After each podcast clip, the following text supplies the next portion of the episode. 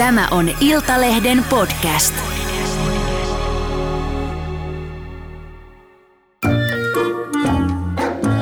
Moi! Mä oon Jenni Kivessilta ja mä rakastan koiria. Ilman koiria ainakin mun elämässä olisi paljon vähemmän iloa ja huumoria ja myös yllätyksiä. Tämän ohjelman tarkoituksena on saada ihmiset ja koirat ymmärtämään toisiaan entistä paremmin. Podcastin nimi on Puhutaan koiraa. Ystävällinen ja sosiaalinenkin koira voi purra varoittamatta, jos se tuntee äkillistä ja yllättävää kipua. Koira koittaa helpottaa oloaan eikä välttämättä osaa erottaa, mistä kipu johtuu ja ovatko lähellä olevat ihmiset syynä kipuun. Tänään puhumme Puhutaan koiraa -podcastissa kivusta johtuvasta aggressiivisuudesta ja käytöshäiriöistä. Kanssani studiossa on eläinlääketieteen tohtori, kivun hoitoon perehtynyt eläinlääkäri Mari Vainionpää eläinlääkäriasema Askeleesta. Tervetuloa. Kiitoksia. Mari, kuinka yleistä tämä kivusta johtuva aggressiivisuus ja käytöshäiriöt ovat? Hyvä kysymys, vaikea vastata, koska mähän näen niitä potilaita, jotka tulee sen takia juuri minun vastaanotolleni. Et voi olla, että mulla on vähän vääristynyt käsitys, mutta paljon. Yllättävän paljon, että se voi olla joku tosi pieni juttu, joka sitten on ollut tapahtunut ajat sitten ja pikkuhiljaa pahenee ja sitten tulee ne oireet. Miten se kivusta johtuva aggressiivisuus tai häiriökäyttäytyminen näyttäytyy? Milloin sitä on syytä epäillä? Ihan tyypillinen on semmoinen, että pitkään pitkään kaikki on ollut tosi hyviä. Sitten yhtäkkiä tapahtuu jotain, että kaikki ihmettelevät, että miksi, mitä nyt oikein tapahtuu. Niin silloin ruvetaan katsomaan, että mitäköhän siellä sitten oikeasti on taustalla. Koira varmasti kertoo meille, mutta me ei ymmärretä, joten meidän täytyy sitten tehdä tutkimuksia ja kartoittaa, että olisiko vaikka esimerkiksi liukastunut kaksi kuukautta sitten tai onko pudonnut jostain, kukaan ei ole nähnyt. Että ei, ei sitä paikkaa välttämättä suoraan edes löydä, että mikä se on. Että sitten pikkuhiljaa ruvetaan purkaa. Joillakin koirilla ja roduilla kipukynnys on kovinkin korkea, eivätkä koirat näytä välttämättä helposti sitä kipua ennen kuin tilanne on tosi paha. Niin minkälaisista seikoista olisi mahdollista havaita jo aiemmin, että nyt ei ole koiralla kaikki hyvin? Mikä tahansa muutos aikaisempaan. Se voi myöskin, kaikki ajattelee, että se on aina sitä, että ne vetäytyy tai murisee tai on aggressiivisia. Ei aina. Joskus voi olla jopa niin, että niistä tulee hyperaktiivisia. Että se on semmoinen sijaistoiminto, että toimitetaan kaikkea mahdollista. Lenkillä juostaan, hypitään, pompitaan. Että koko aika pitäisi olla tekemässä jotain, että on vaikea rauhoittua. Mutta sijaistoimintoa voi esimerkiksi olla, että juo paljon. Se voi kertoa myös muusta sairaudesta toki, mutta se saattaa olla semmoinen, että käydään lipittämässä, että on jotain tekemistä. Tassujen nuoleminen, pureminen, etutassujen nimenomaan, vaikka kipu olisi jossain ihan muualla, koska ne etutassut on siinä ihan, no ne on siinä hollilla, helppo nuolla. Tai sitten ihan suoraan sitä kohtaa, mihin sattuu. Syömättömyys on yksi toki. Ja siihen saattaa liittyä se, että kun se kuppi on usein maassa. Että jos sattuu selkään, jalkoihin, niin ei ole kiva kumartua. Että sitten jää syömättä. Toki se syy voi olla suussakin tai melkein missä vaan. Toi on aika helppo nähdä ajatuksena se, että jos ei hyppää johonkin. Aikaisemmin on hypännyt autoon, aikaisemmin on hypännyt sohvalle. Ne koirat, jotka saa tulla sohvalle, niin se yhtäkkiä loppuu tai muuttuu jotenkin. Portaiden nouseminen tai laskeutuminen. Jotkut pääsee hyvin ylös, mutta ei pääsekään hyvin alas. Et mikä tahansa, mikä muuttuu, tai sitten että rupeaa yhtäkkiä pelkäämään jotain pintaa, ei halua mennä paikkaan, mihin ne on ennen mennyt. Että on esimerkiksi liukastunut siinä ja kukaan ei ole huomannut ja se on sattunut. Eli muutos on aina hälytysmerkki? Kyllä. Että jos ei tavallaan ole mitään selitystä, että miksi näin kävisi ja joku muuttuu, se voi olla joku ihan mikä tahansa. Yleensä lähdetään siitä, että jos omistaja on sitä mieltä, että nyt jossain on jotain, että joku on pielessä, niin joku on pielessä, että sitten täytyy vaan löytää se, että ei se välttämättä ole kipu, se voi olla joku muu juttu, mutta että se kipu on kumminkin niin suuri asia elämässä, että jos sattuu, niin ei ole kivaa. Ja meidän ihmisten tehtävä on sitten auttaa meidän nelijalkaisia siinä, että ei olisi ikävää, niin sitten me kaivetaan. Miten se kivusta johtuva käytöshäiriö voi näyttäytyä? Minkälaisia käytösseurauksia sillä kivulla voi olla? Aina se ei ilmene pelkästään aggressiivisena käytöksenä. Ei. Siinä on ihan oikeassa. Että monesti se on sitten semmoista, että yllättävissä tilanteissa, jos koira vaikka nukkuu tai lepää, ei huomaa, että joku tulee siihen, niin kosketaan johonkin kohtaan, koira säikähtää, rähähtää. Saattaa jopa näyttää, että nyt en tykännyt ihan hampailla. Mutta myöskin niin, että haeta, hakeudutaan enemmän seuraan viereen, haetaan sitä silitystä, tullaan kiehnäämään enemmän kuin normaalisti. Tai sitten ihan semmoinen, että lenkillä paikat, missä ennen kaikkea on mennyt hyvin, on tavattu eläimiä, ihmisiä, niin yhtäkkiä sitten reaktio onkin toisenlainen kuin ennen. Eli tämäkin kirjo ja skaala voi olla tosi laaja. Voi olla laaja ja tässä oli vaan ihan pieni osa siitä, että mitä kaikkea se voi olla. Eli tavallaan aina, jos tapahtuu joku muutos sen lemmikin käytöksessä, niin ensimmäinen askel on se, että hankkiudutaan eläinlääkärin vastaanotolle. Sanoisin, että jos ei tiedä, että nyt kävi niin, että itse nykäsin hihnasta vahingossa tai liukastuin ja koira säikähti, niin silloin on ihan syytä katsoa, koska pitkittyneenä se kipu, niin se on sitten aina vaikeampi hoitaa ja sillä voi olla sitten niitä muita seurauksia muun muassa käytökseen, joita on sitten paljon hankalampi purkaa. Minkälaisia ne kivun aiheuttajat ja kipusyyt muuttuneen käyttäytymisen taustalla yleisemmin on? Voiko tällaista edes sanoa? Tai mitä syitä sieltä taustalta löytyy?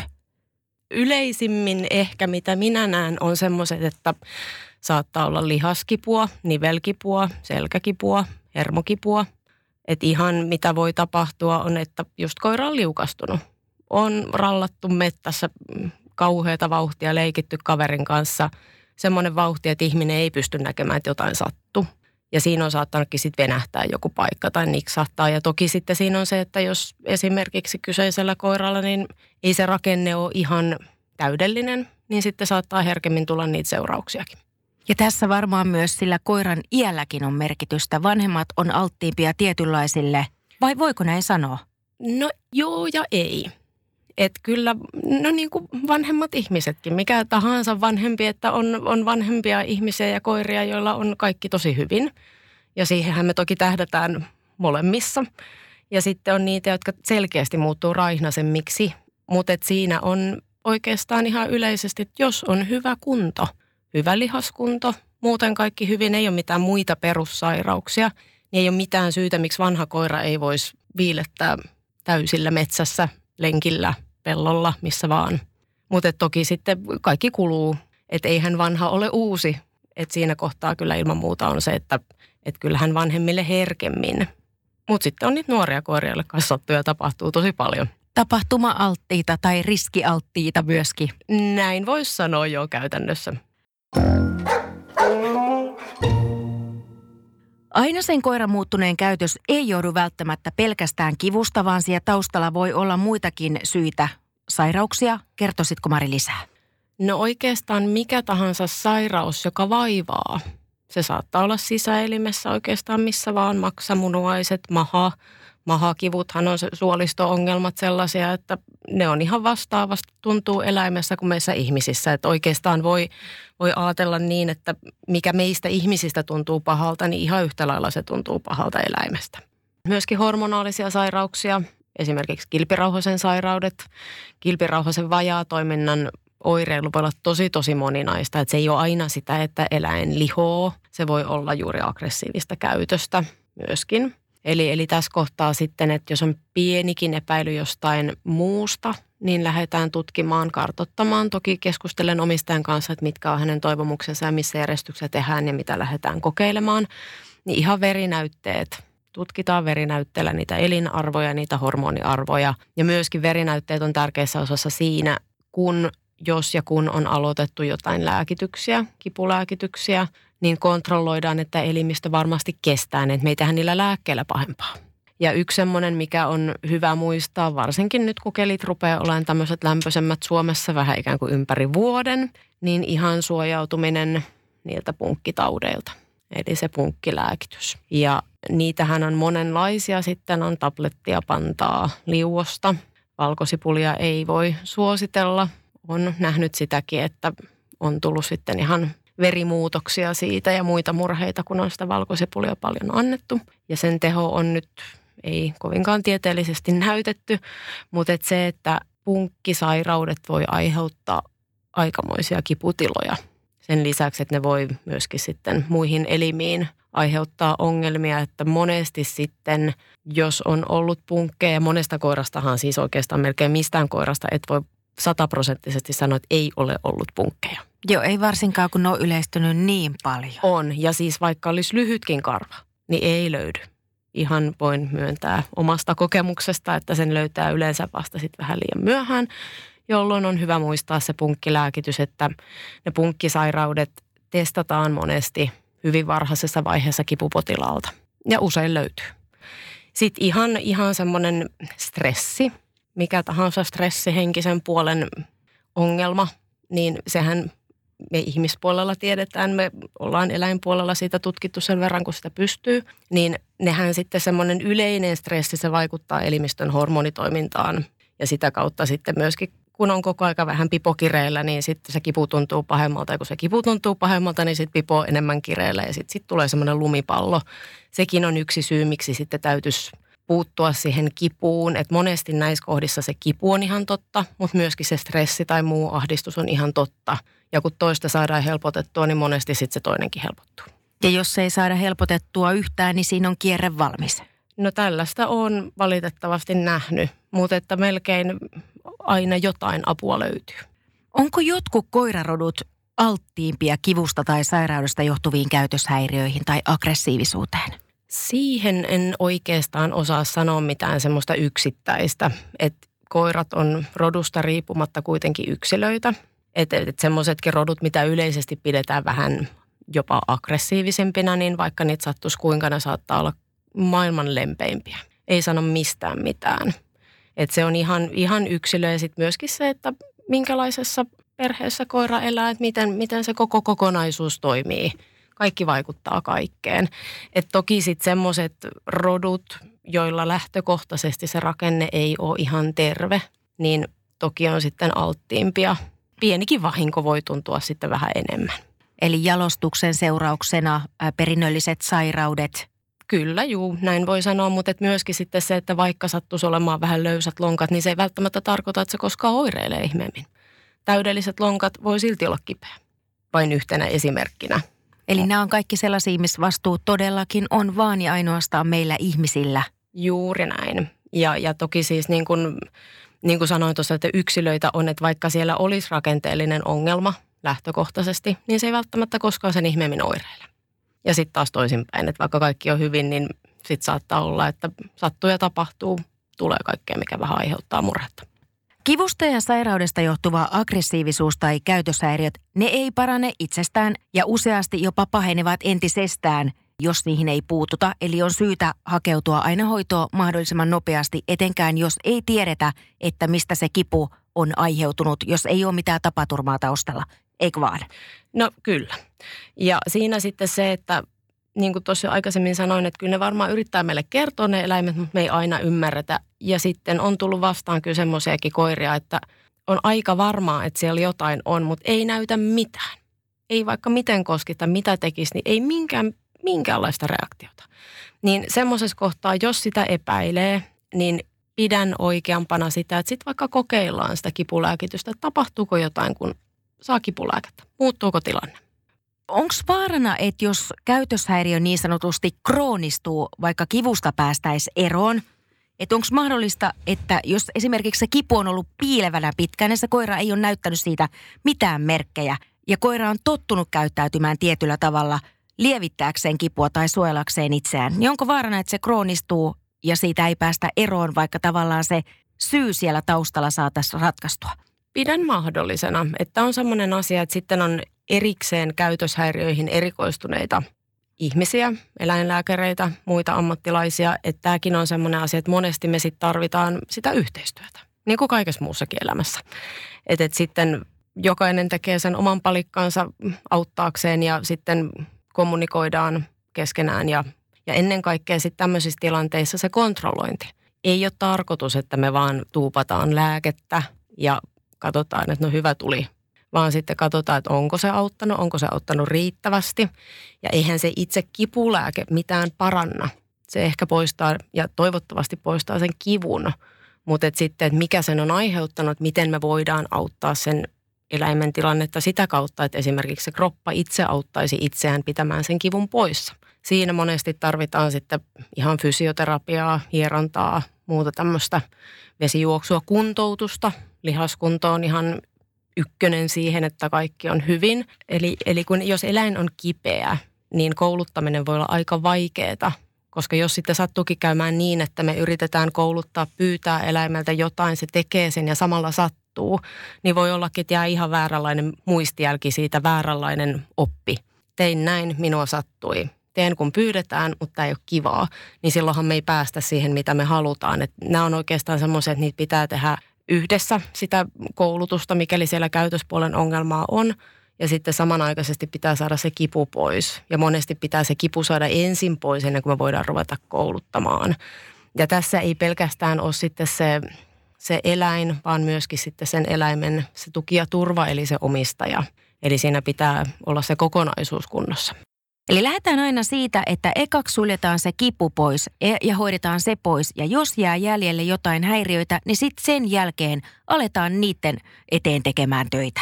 No minun potilaillani monesti näin. Et joskus toki on niin kuin ihan selkeää, että tarvii sitten mahdollisesti jopa lääkitystä tai koulutusta siihen muuhun samanaikaisesti tai jopa ennen. Mutta se sitten justiinsa se koulutuspuoli, että ei tulla pyytäneeksi eläimeltä asiaa, mitä sen ei tee, että se sattuu, kun se tekee. Eihän kukaan meistä halua semmoista tehdä. Niin kuin sanoin tuossa aikaisemmin, että kun se ihminen on sen eläimen tuki ja turva, se on se olento, jonka kanssa se koira elää elämäänsä, niin se, että omistaja ei turhautuisi ja kaikki semmoiset niin kuin negatiiviset tuntemukset jäisi pois, että olisi nimenomaan se tuki ja turva, se rauhallinen, johon se eläin voi luottaa, vaikka sillä on hätä, niin sitä kautta ehkä ennemminkin, että ihminen voisi tehdä sen eläimen olon mahdollisimman rennoksi, turvalliseksi ja mukavaksi. Eli esimerkiksi jos se murisee se koira, niin sitä ei aleta siitä torumaan. Tämä on sitten taas niin kuin käytöspuolen asia, että miten kuuluu toimia, mutta ehkä ennemminkin niin, että murinasta ei palkita. Ja jos siellä on kipuja taustalla, se koira voi tosiaan käyttäytyä aivan ennakoimattomalla tavalla. Kyllä. Että kyllä näitä on, että se kaikkein kiltein koira, niin sitten tulee joku lapsi kylään ja menee sitä paijaamaan ehkä ei niin hellästi, niin reaktio on sitten se puolustautuminen. Et melkein karkeasti jaettuna on kahdenlaista reaktiota, että on se, että puolustaudun ajoissa ennen kuin käy pahempaa, tai sitten on niitä, jotka alistuu. Että teen nyt sitten mitä vaan, ei tässä nyt hyvin mene muutenkaan. Mutta tämäkin niin kun on sitten enemmän niin kun käytösammattilaisen asiaa tämä, mutta kyllä sitä näkee, että et sitten kun saadaan se kipulääkitys kohdilleen, niin sitten yhtäkkiä mikä ei niin pelotakaan tai saa silittää. Että monesti omistaja saattaa kertoa, että no nyt mä saan silittää sitä myöskin selästä. Se kipu voi olla niin hallitseva ja lamaannuttava. Kyllähän se on, että jos ajattelee, että itseänsä loukkaa, niin aina kun sitä raajaa käyttää, mihin sattuu, niin kyllä sen huomaa.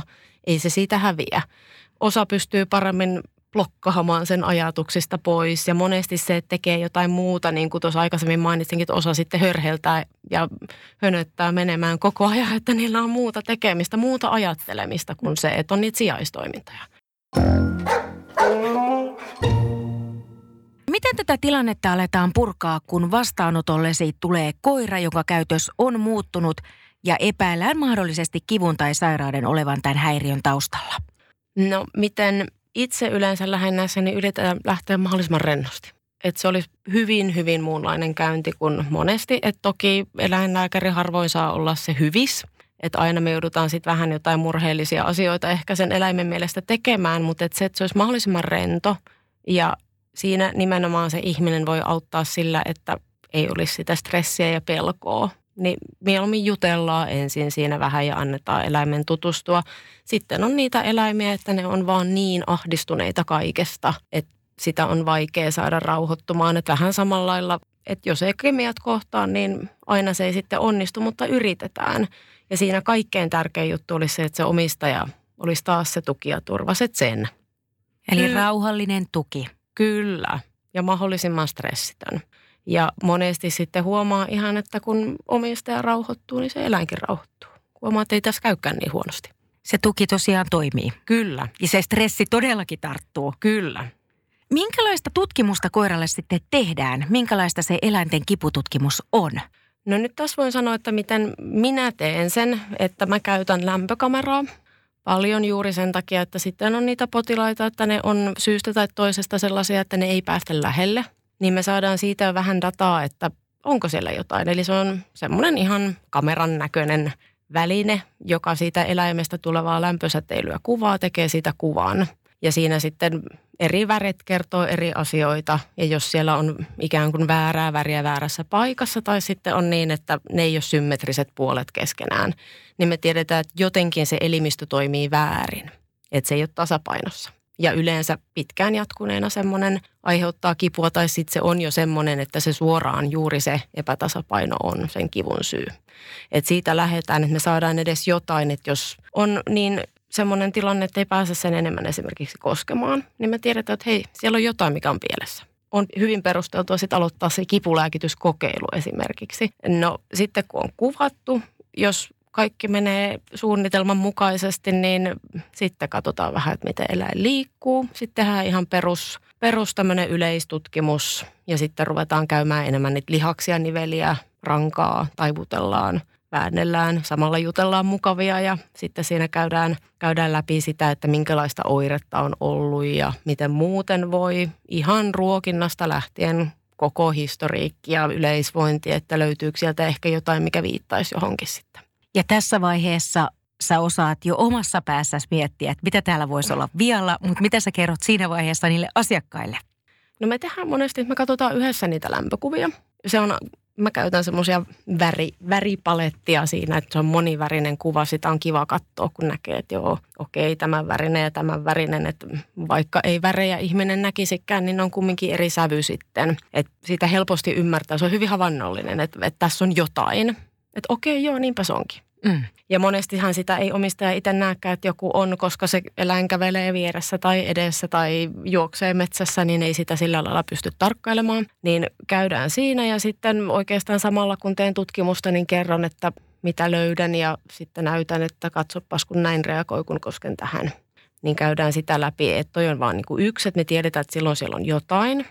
Mutta sitten jos epäillään, että on rangassa jotain ihmeellisempää, niin sitten seuraava askelhan on röntgenkuvaus.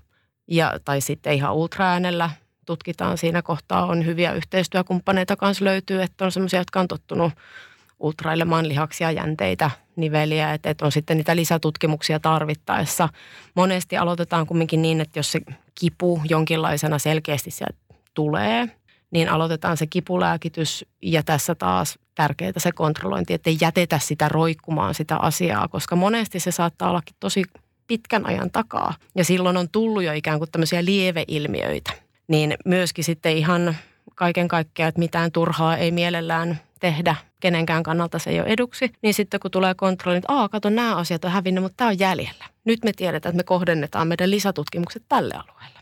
Pyritään nimenomaan siihen, että sille jo kipeälle koiralle ei tutkimuksillakaan aiheuttaa yhtään enempää ahdinkoa tai kipua, eli hoidetaan pikkupala kerrallaan. Tähän pyritään jo, että vali, niin kuin sanoinkin jo, että eläinlääkäri harvoin saa olla se hyvis, että siinä sitten kun käydään niitä lihaksia, niveliä ja läpi taivutetaan, niin jos siellä kipua on, niin eihän se nyt kivalta tunnu. Mutta sitten toki, jos semmoista löytyy, niin yleensä sitten heti käydään hakemassa semmoinen kipulääke, joka vaikuttaa nopeasti ja tulee parempi mieli. Että jo siellä klinikalla sinä aikana, kun se koira siellä on, niin olo rupeaa helpottamaan. Ja aika moni koira sitten muistaa, että täällä tulikin hyvä olo, niin ne tulee ihan mielellään sitten kontrolliin. Hyvä, saadaan positiivinen kierre. Juuri näin. Kaikki eläimet on yksilöitä, mutta kuinka nopeasti tämä ongelma voi alkaa purkautua, kun kipu tai se sairaussyy on paikannettu? Parhaimmillaan puhutaan alle viikosta. Eli hyvin nopeata. Hyvin nopeata. Jos se on niin sanottu krooninen kipu, että se on kestänyt jo pidemmän aikaa, niin usein sitten menee aikaa siihen, että jos vaikka on satuttanut toisen takajala, niin sitten on tullutkin jo selkä kipeäksi ja etujalatkin kipeäksi, kun on kävelty vähän väärässä asennossa, niin siinä saattaa mennä kuukausia.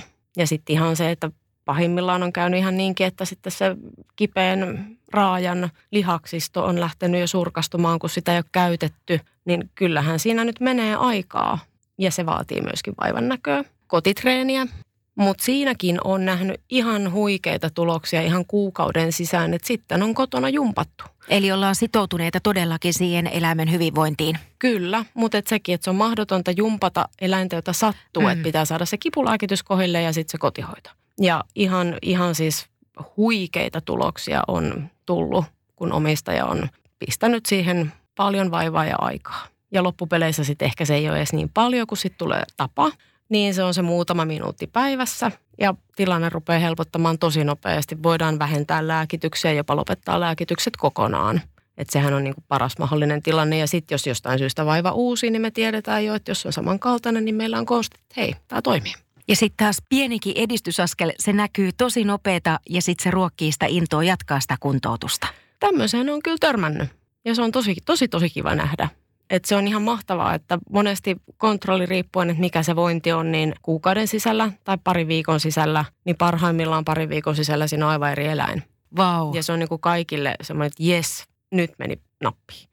Valitettavasti aina se ei mene niin nappiin ja sitten joudutaan etsimään pidempään, mutta et se, että saadaan se hyvä elämänlaatu, se on ratkaisevaa minun mielestäni. Ja myöskin niin, että kaikilla on siinä hyvä mieli sillä lailla, koska se eläinhän asuu siellä omassa mm. kotonaan, että se on toteutettavissa oleva se hoito ja sen kanssa on helppo elää. Niin. Miten sitten, me ollaan puhuttu nyt kipulääkityksestä, mutta kuinka usein käytetään mielialalääkitystä, masennuslääkitystä? Mitään prosenttiosuuksia en osaa sanoa, mutta niitäkin potilaita on, että kun saadaan se kipu pois, että ei oikeasti enää löydy mitään, mikä sattuisi, ja silti oireilu jatkuu, niin sitten on aloitettu mielialalääke ja kas, hyvä. Tai sitten toisinpäin, että, että niin kun tuntuu, että pitäisi toimia, mutta ei toimikaan, ja sitten aloitetaan se mielialalääkitys, ja yhtäkkiä käykin niin, että kun se mieli rentoutuu, niin kipulääkitykset voi jättää kokonaan pois. Ja tässä taas molemmat on ollut ihan totta, että se mielen stressi ja sitten se kipu, kun ne vähän ruokkii toisiaan. Mutta sitten se, että kumpi on se ikään kuin muna tai kana siinä, mm-hmm. niin siinä ei oikeastaan auta muuta kuin kokeilla. Testin kautta. Kyllä, ja se vaatii aikaa ja se vaatii sitoutumista siihen hoitoon.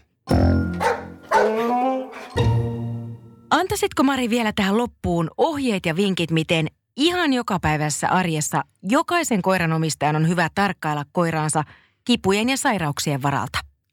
No ensinnäkin se, että on ihan hyvä, että siitä ei tee semmoista ikään kuin, että tässä nyt, nyt tuijotetaan, että onko sus jotain vikaa, koska sitten se koira rupeaa todennäköisesti käyttäytymään oudosti, josta tuijotetaan, että nyt, nyt on joku pielessä. Mutta lähinnä semmoinen ihan normaali havainnointi. Eläimen omistamiseenhan kuuluu se, että tarkkailee, että syökö normaalisti, juoko normaalisti, pissaako normaalisti, kakkaako normaalisti, onko pissa ja kakka normaalia, liikkuuko normaalisti. Käyttäytyykö normaalisti? Ja monesti sitten se, varsinkin vanhenevan eläimen kohdalla, vanhempi saattaa nukkua jonkin verran enemmän, mutta ei ole tarkoitus, että se vanhus vaan makoilee. Se vanhus voi olla ihan superaktiivinen. Se kaksitoistavuotias koira voi olla ihan superaktiivinen. Ja niin minun mielestäni lähtökohtaisesti pitäisi ollakin. Eli vanhuuden piikkiä ei saa laittaa puhtaasti asioita. Että toki vanhuus voi sitten korostaa niitä ongelmia ja silloin tulee niitä, mutta et kyllä aika reippaita vanhuksia saadaan myöskin, mutta semmoinen perustarkkailu ja sitten semmoinen, semmoinen kipu, mitä eläin ei todellakaan näytä, johon ei kipulääkkeet oikein pure, on hammasmurheet. Eli silloin ne hampaat pitää hoitaa. Eli sinne suuhun kannattaa kurkkia tasaisin väliajoin. No mielellään päivittäisen hampaiden harjauksen yhteydessä on hyvä katsoa. Se on semmoinen perus. Ja, ja, ja sittenkin on syytä säännöllisesti käydä ihan eläinlääkärin tekemässä hampaiden puhdistuksessa ja mielellään siinä hampaiden suun röntgenkuvauksessa, koska monesti se ei näy päälle päin siinä puhdistuksessakaan. Eli ja se on hyvin piilevää. Se voi olla todella piilevää.